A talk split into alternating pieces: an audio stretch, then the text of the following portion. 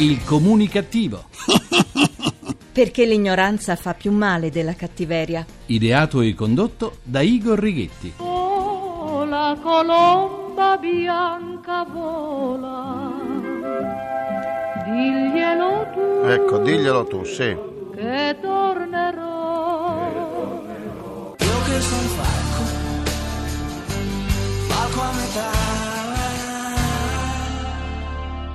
Già, mai come in questo periodo si parla tanto di falchi e di colombe. Buona comunicazione Italia, paese in cui ad agosto il tasso di disoccupazione giovanile dai 15 ai 24 anni è balzato al 40% dal vostro comunicativo di fiducia, Igor Righetti. Bentornati alla nostra terapia radiofonica di gruppo Fuori dal Coro numero 2134, dodicesima edizione. Signore e signori, venghino, venghino, approfittate dell'occasione, svendiamo tutto, svendiamo l'industria italiana. Sì, i grandi marchi della moda, il famoso Made in Italy che da un po' di anni è made ovunque, tranne che in Italia, hanno preso già da tempo la strada dell'estero. Siamo arrivati persino a vendere a un magnate indonesiano una squadra di calcio storica e potente come l'Inter. Da che mondo è mondo i gioielli di famiglia vengono venduti quando si è all'estremo delle forze. È questo il punto in cui siamo arrivati, nonostante il contributo di sangue e sudore che i cittadini pagano attraverso tasse e contributi tra i più alti del mondo. Ci stanno spogliando spogliando di tutti i nostri averi e meno male, meno male che non ci portano via la terra su cui poggiamo i piedi. Perché con tutta la nostra intelligenza, cultura ed esperienza non riusciamo a salvare quelle tradizioni che ci hanno fatto grandi nel mondo? Perché il patrimonio di un paese economico, culturale, storico, ambientale va tutelato, coccolato, protetto, integrato e aumentato. È vero, in un libero mercato le operazioni economiche e finanziarie, se corrette, non possono essere impedite, ma prevenute sì. Non si può privare il nostro paese delle innovazioni e della genialità tipiche della nostra classe imprenditoriale. Ma c'è qualcuno che possa spiegarci perché marchi storici del Made in Italy abbiano preso il volo per essere essere nelle disponibilità di multinazionali d'oltralpe. E che cosa facciamo per frenare il depauperamento delle nostre aziende che sono patrimonio comune a tutti gli italiani? La lista delle imprese che sono state cedute ad altri paesi è lunghissima e ogni giorno cresce, ma ci pensate, dalla Ducati alla Parmalat, dalla Lamborghini al Nuovo Pignone, da Bulgari a Richard Ginori, da Pomellato all'Oro Piana, una fetta d'Italia acquistata dalla Francia. E poi c'è l'Emiro del Qatar che ha rilevato Marzotto e Valentino, l'Olanda che ha preso Safilo, senza parlare del Made in Italy nel settore agroalimentare. Inoltre importiamo il 70% del grano tenero, il 56% del grano duro, il 30% del mais, oltre il 90% della soia, oltre a metà delle carni e persino pomodori e olio di oliva. In gran parte le derrate che importiamo derivano da prodotti OGM, ovvero geneticamente modificati. Senza queste tonnellate di derivati di OGM, tutto il settore dei mangimi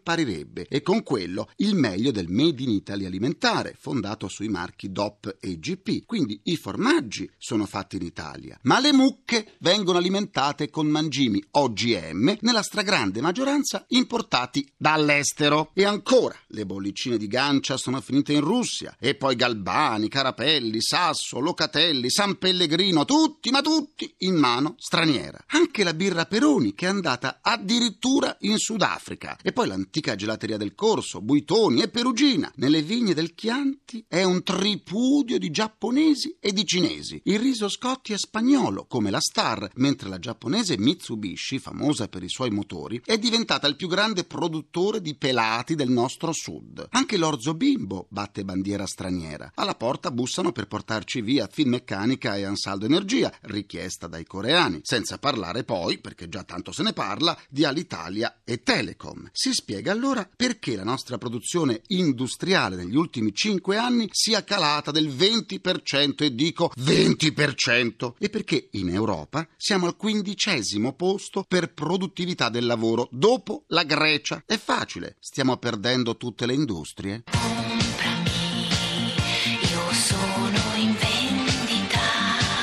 Eh sì, io sono in svendita. Dopo notizie del genere viene voglia di urlare.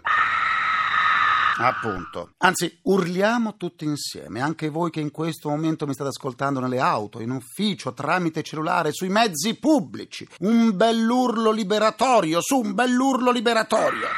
Ah!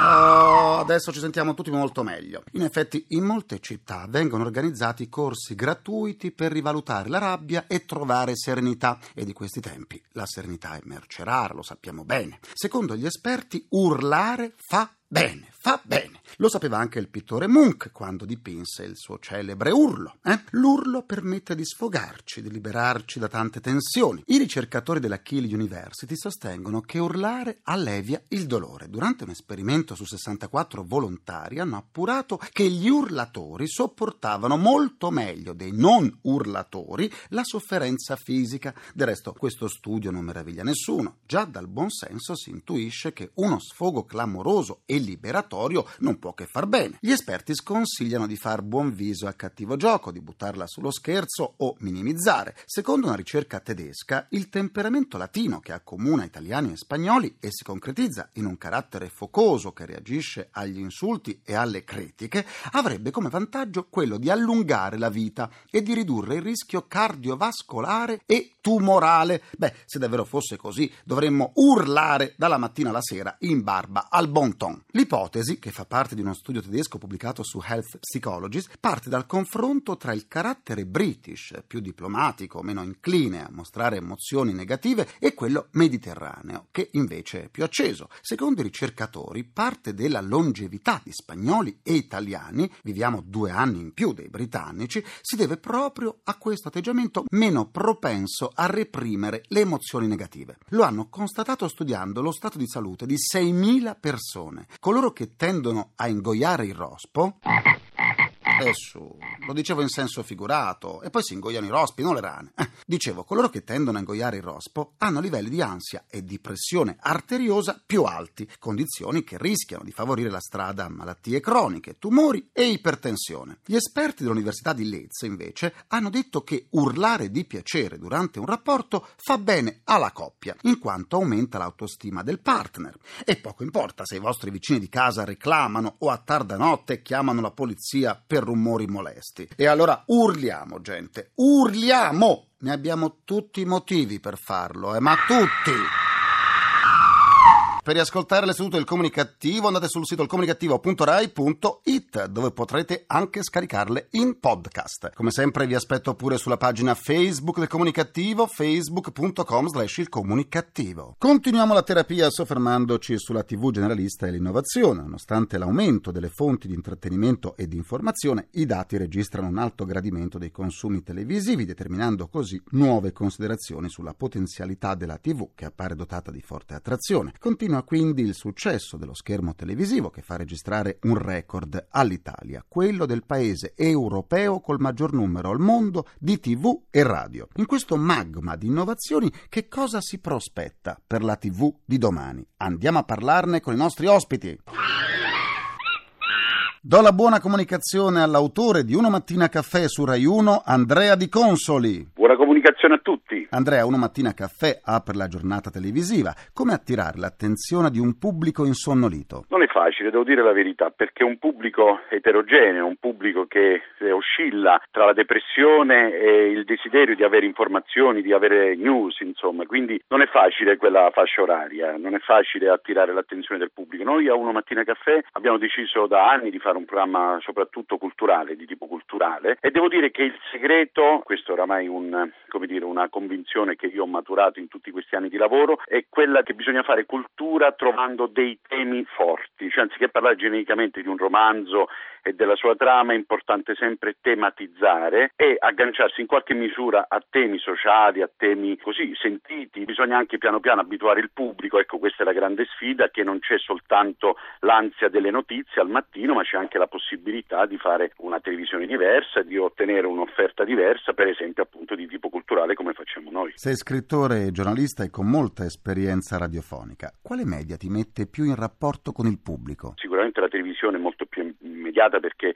uno ci mette la faccia, ci mette il corpo, insomma. La radio però crea maggiore intimità, crea Sì. un'intimità non soltanto con il pubblico ma anche con se stessi, c'è un maggiore raccoglimento e ci sono minori distrazioni. La televisione inevitabilmente si impasta di vanità, di esibizionismo, insomma, perché quando tu hai una telecamera davanti è inevitabile che in qualche misura tendi a recitare un ruolo. In radio questo è più complicato e quindi è ovvio che le persone sono più sincere, anche se non c'è questo rapporto fisico diretto che c'è in televisione. Sicuramente preferisco la radio che è la mia origine ed è uno strumento straordinario che ascolto sempre. Condivido. L'offerta televisiva si è molto ampliata. Come far tenere fermo il dito indice del telespettatore? Ecco, se devo dire una cosa negativa che la cultura di Internet ha oramai instillato eh, non soltanto negli italiani ma in tutte le comunità internazionali è proprio questa incapacità di concentrarsi e di rimanere fermi. Oramai il tempo di concentrazione si è ridotto al minimo, la gente scappa continuamente da una cosa all'altra, tende a fare zapping, ma devo dire zapping proprio nel modo di pensare, diciamo. Quindi è passato questo metodo di ascolto che è estremamente frammentato ed è estremamente isterico e veloce. È molto difficile tenere eh, incollato il pubblico davanti alla televisione, bisogna non farsi prendere dalla smania di velocizzare troppo e di assecondare troppo questa isteria e questa velocità.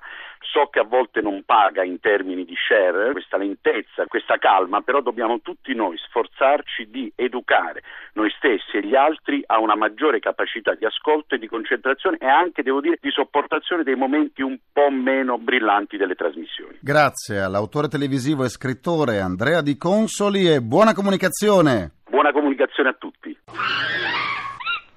Le nostre mascotte evasione fiscale annunciano l'ingresso del vicepresidente della Commissione Vigilanza RAI, Giorgio Lainati. Buona comunicazione. Buona comunicazione a voi. L'Italia è il paese europeo dove la TV generalista ha il declino più lento e dove è minore la penetrazione di Internet. Un ritardo che ci aiuta a fare meglio? Ma un ritardo che ci aiuta a capire che il cammino televisivo, televisione come cammino delle famiglie eh, intorno al quale si riuniscono nei periodi particolarmente legati alle stagioni invernali, alle stagioni fredde, è un, è un cammino che ancora funziona. La TV generalista rappresenta un contenitore che dentro la casa viene seguita dal nonno e anche dai nipoti. Certo si deve rinnovare, ma questo rispetto agli altri paesi europei è un dato incontrovertibile. Non perché da noi la- siamo più tradizionalisti, ma perché siamo più semplici e quindi la TV generalista, quella non particolarmente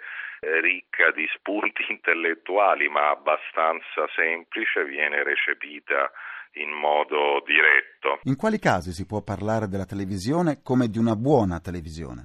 La televisione è quella che dà eh, una informazione il più possibile plurale, che cerca di affrontare tutte le tematiche che riguardano la società, le emergenze economiche, le emergenze sociali, eh, cercando di non nascondere la situazione, perché no, la brutalità della condizione economica italiana ed europea è impossibile nasconderla e dunque la televisione parla di tutto questo, è una televisione reale. Riforma del servizio pubblico televisivo. Quale modello? Questa è una domanda a un milione di dollari.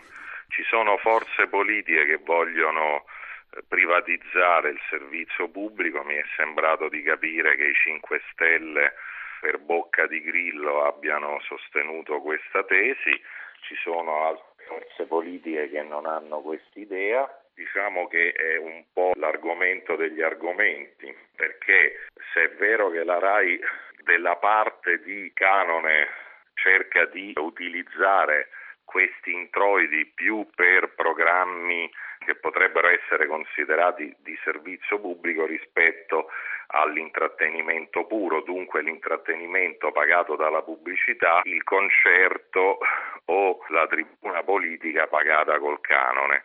Allora, come l'interrogativo dura da alcuni decenni, se la televisione pubblica deve avere tre canali, deve avere il canone, eh, negli altri paesi europei il canone è molto più alto, la qualità televisiva è molto più ristretta, gli inglesi si accontentano dei bei documentari, di queste cose molto affascinanti, ma così un po' astratte, mentre in Italia c'è una televisione variegata fatta di astrattezze ma anche di concretezze. Grazie a Giorgio Lainati, vicepresidente della Commissione Vigilanza RAI e buona comunicazione. Buona comunicazione, buon lavoro. Io ti ho scritto una canzone perché sei la nostra guida, non c'è media che ti sfida. Concludo anche questa seduta con il mio consueto pensiero comunicativo.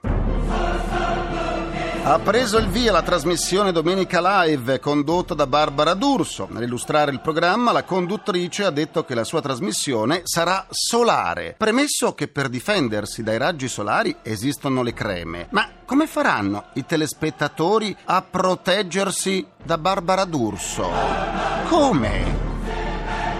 Ringrazio i miei implacabili complici Vittorio Lapi, Valtteri Ghetti, Carapagliaio, ringraziamento a Francesco Arcuri. Alla console. Alla console tra gli immancabili Folletti! Folletti, c'è Daniele Di Noia, vi aspetto domani sempre alle canoniche 14 e 44 minuti primi, secondi a nessuno. Buona comunicazione e buon proseguimento dal vostro portatore strano di comunicattiveria. Igor Righetti, grazie, vi lascio al GR1, poi Baobab, a domani. Il comunicativo. Perché l'ignoranza fa più male della cattiveria. Ideato e condotto da Igor Righetti.